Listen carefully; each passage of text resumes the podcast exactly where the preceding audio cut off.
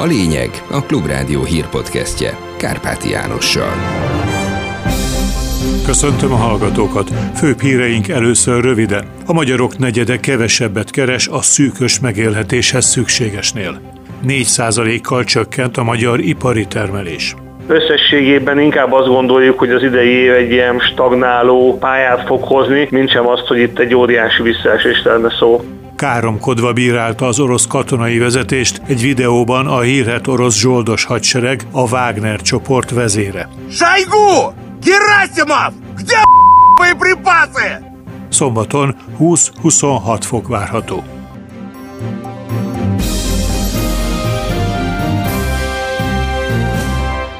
És most jöjjenek a részletek. A magyarok negyede kevesebbet keres a szűkös megélhetéshez szükségesnél, olvasható az Egyensúly Intézet friss kutatásában. Az életkort tekintve az idősek állnak rosszabbul. A megkérdezettek 27%-a keres kevesebbet nettó 200 ezer forintnál, és további 26% nettó 350 ezer forint alatt. Vagyis a magyar társadalom több mint felének nincs meg az átlagos életvitelhez szükséges havi bevétele.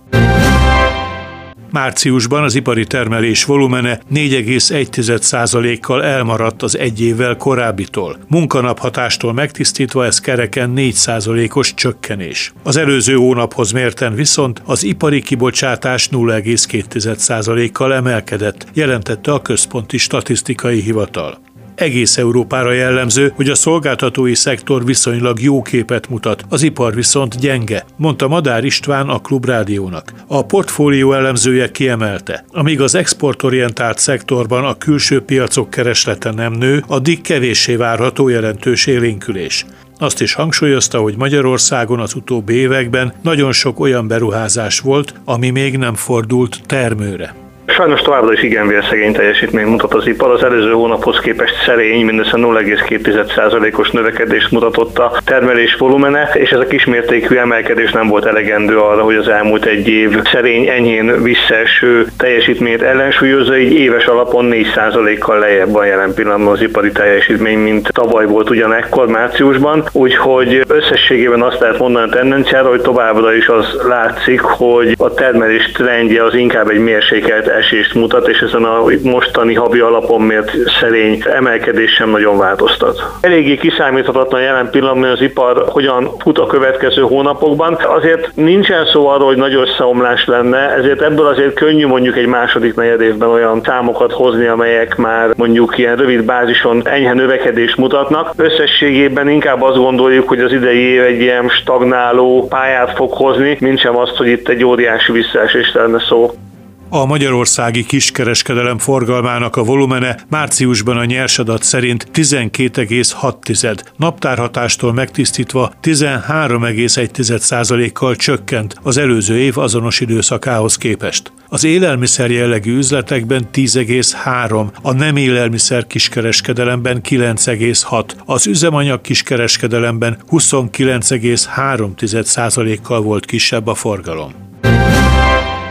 A Gazdasági Együttműködési és Fejlesztési Szervezethez, az OECD-hez tartozó országokban márciusban átlagosan 7,2%-ra lassult a fogyasztói árak éves szintű növekedése a februári 8,8%-ról. A Párizsi székhelyű szervezet honlapjára felkerült adatok szerint a 38 OECD tagországból 34-ben mérséklődött az áremelkedés. Az energiaárak növekedése már a 9. egymást követő hónapban lassult márciusban. 1,3% volt éves szinten, a februári 11,9%-ot követően.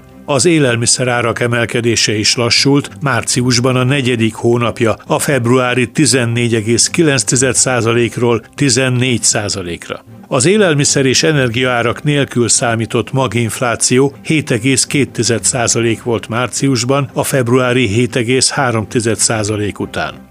A G7 országokban márciusban az infláció átlagosan 5,4%-ra lassult, a februári 6,4%-ról, míg a G20 országaiban 8%-ról 6,9%-ra mérséklődött. Az eurózónában az uniós összehasonlítási célokra kalkulált harmonizált fogyasztói árindex 6,9% volt márciusban, a februári 8,5% után. Káromkodva bírálta az orosz katonai vezetést egy videóban a hírhet orosz zsoldos hadsereg, a Wagner csoport vezére. У нас нехватка боеприпасов! 70%! Шойгу! Герасимов! Где боеприпасы? Jevgenyi Prigozsin a múltban többször is bírálta már az orosz hadvezetést, amelytől hónapok óta kéri, hogy küldjenek több lőszert. Mostani videójában azonban, amelyben elesett Wagner zsoldosok holtestei mellett beszél, az eddigi legélesebb kritikáját fogalmazta meg. Itt vannak a Wagneres srácok, akik ma haltak meg. A vérük még friss, mondta Prigozsin, majd arra utasította az operatőrt, hogy videózza le a holtesteket. Végül pedig káromkodva és kiabálva hánytorgatta fel, hogy 70%-os a lőszerhiány.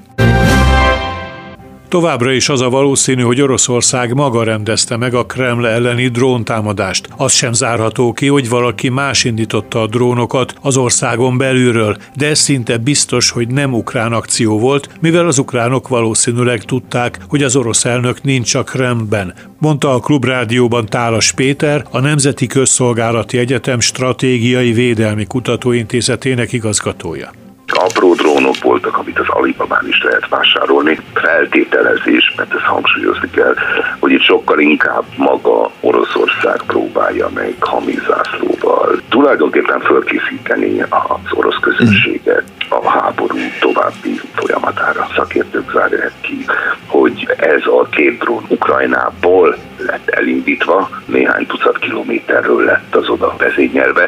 Nehezen tudom elképzelni, hogy olyankor kerül ilyenre sor, amikor Zelenszky egyébként egyik legfontosabb külföldi körútján van. Gyakorlatilag végig látogatja azokat az országokat, amelyek leginkább segítenek Ukrajnán. Próbálja további támogatásra ösztönözni ezeket az országokat. Ezért került sor Finnországi látogatására is. 13-án állítólag Németországban látogat Hága az egyik nagyon fontos, ahol ugye a Nemzetközi Bíróság elfogadó parancsot adott ki Putyin ellen.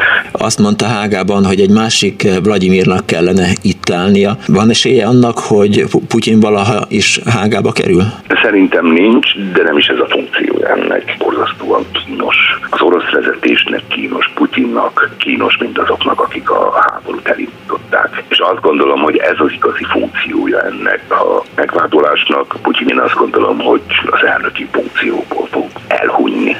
A médiapiac és a nyilvánosság felett akart még nagyobb ellenőrzése szert tenni a kormány a titkos megfigyelésekkel. Olvasható abban a jelentés tervezetben, amelyet az Európai Parlament illetékes bizottsága készített a Pegasus megfigyelésekkel kapcsolatban. A népszavához eljutott 200 oldalas tervezetben a képviselők megállapították. A lehallgatás engedélyezését szabályozó magyar törvény a leggyengébb Európában, és hiteltelenek azok a kormányzati állítások, hogy a célszemélyek veszélyt jelentenek a nemzetbiztonságra. Külföldi média szemle. Magyarországnak továbbra is hegymenetben felfelé haladva kell megvívni a csatáját azért, hogy hozzájusson több 10 milliárd euró uniós támogatáshoz. Annak ellenére, hogy az országgyűlés változtatásokat hajtott végre az igazságszolgáltatás rendszerén, a bírói függetlenség érdekében, igyekezvén eleget tenni a Brüsszel által támasztott jogállami elvárásoknak állapítja meg a Dublini Irish Times, átvéve a tekintélyes londoni Financial Times cikkét. A helyzetismertetés kiemeli, hogy Viera Jourova, az Európai Bizottság alelnöke üdvözölte, előrelépésként értékelte a parlamenti döntést, de figyelmeztetett arra, hogy még maradtak reformteendők. Ezzel egybecsengő helyzetértékelést ad az Euraktív brüsszeli uniós hírportál, amely szerint az országgyűlési törvényalkotás ellenére továbbra is holdponton van a helyreállítási alapok folyósításának az ügye. Ismerteti a cikk az Amnesty International Magyarország, az Ötvös Károly Intézet és a Magyar Helsinki Bizottság levelét, amelyet Didier Renders uniós igazságügyi biztoshoz intéztek, és amelyben megállapítják. Az igazságszolgáltatási reformcsomag létfontosságú ahhoz, hogy Magyarország hozzájusson az uniós alapokhoz, de a mostani törvényalkotási folyamat nem tesz eleget az átláthatóságra és a konzultációra vonatkozó elvárásoknak. A Frankfurter Allgemeine Zeitung idézi Jóravának azt a megfogalmazását, hogy az igazságszolgáltatás függetlensége ügyében tartott országgyűlési szavazás tisztán eljárás technikai értelemben nagyon jó előrelépésnek minősíthető. Csak hát Magyarországnak a reformokat teljes mértékben meg is kell valósítania, ráadásul a bizottság hivatalosan csak akkor fogja megtenni az értékelést, amikor Magyarország benyújtja a pénz folyósítására vonatkozó kérelmét. Már pedig ahhoz előbb mind a 27 mérföldkövet el kell érni. A Bloomberg amerikai pénzügyi hírügynökség beszámol Orbán Viktor tegnapi beszédéről, amely az amerikai republikánus párt által támogatott Budapesten tartott CPEC konferencián hangzott el. Abból azt emeli ki, hogy a miniszterelnök kinyilvánította óhaját, térjen vissza elnökként a Fehérházba Donald Trump, illetve küzdelemre buzdította az amerikai és az európai populista erőket a liberalizmus ellen, amit egyébként biológiai fegyverhez hasonlított. Ugyanez az elem szúrt szemet a beszédből az AP amerikai hírügynökség tudósítójának, aki felhívta a figyelmet arra, a populista magyar kormányfő vírushoz hasonlította a liberalizmust, és a progresszív elitek legyőzésére igyekezett mozgósítani a globális jobboldalt. Az épi tudósítása kitér arra, hogy több más nemzetközi médiaintézménnyel együtt, miként tavaly, most sem kapott akkreditációt a magyarországi szípek rendezvényre, pedig azt több hónappal előre kérte. Nyitó beszédében Matt Schlapp szípek elnök közölte. Úgy döntöttek, hogy Amerikában is magyar módra fognak eljárni a médiához való viszonyulást illetően, vagyis ők maguk döntik majd el, ki az újságíró és ki nem az.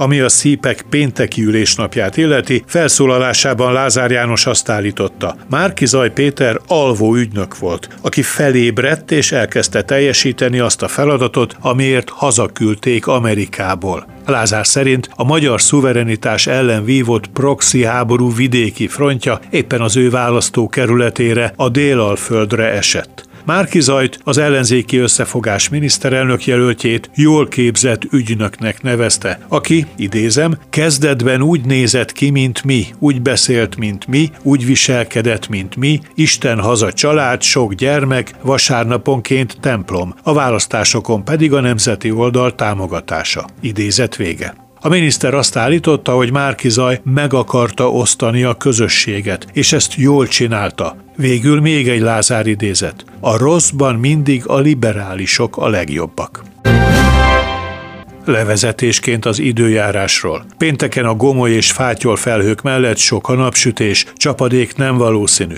Szombaton is fátyol és gomoly felhős idő várható, délfelé haladva egyre több napsütéssel. Az ország északi felén kialakulhat zápor, zivatar. A legalacsonyabb éjszakai hőmérséklet 6 és 11, a legmagasabb nappali hőmérséklet szombaton 20 és 26 fok között várható. Budapesten 24 fok lesz. Kárpáti Jánost hallották, köszönöm a figyelmüket.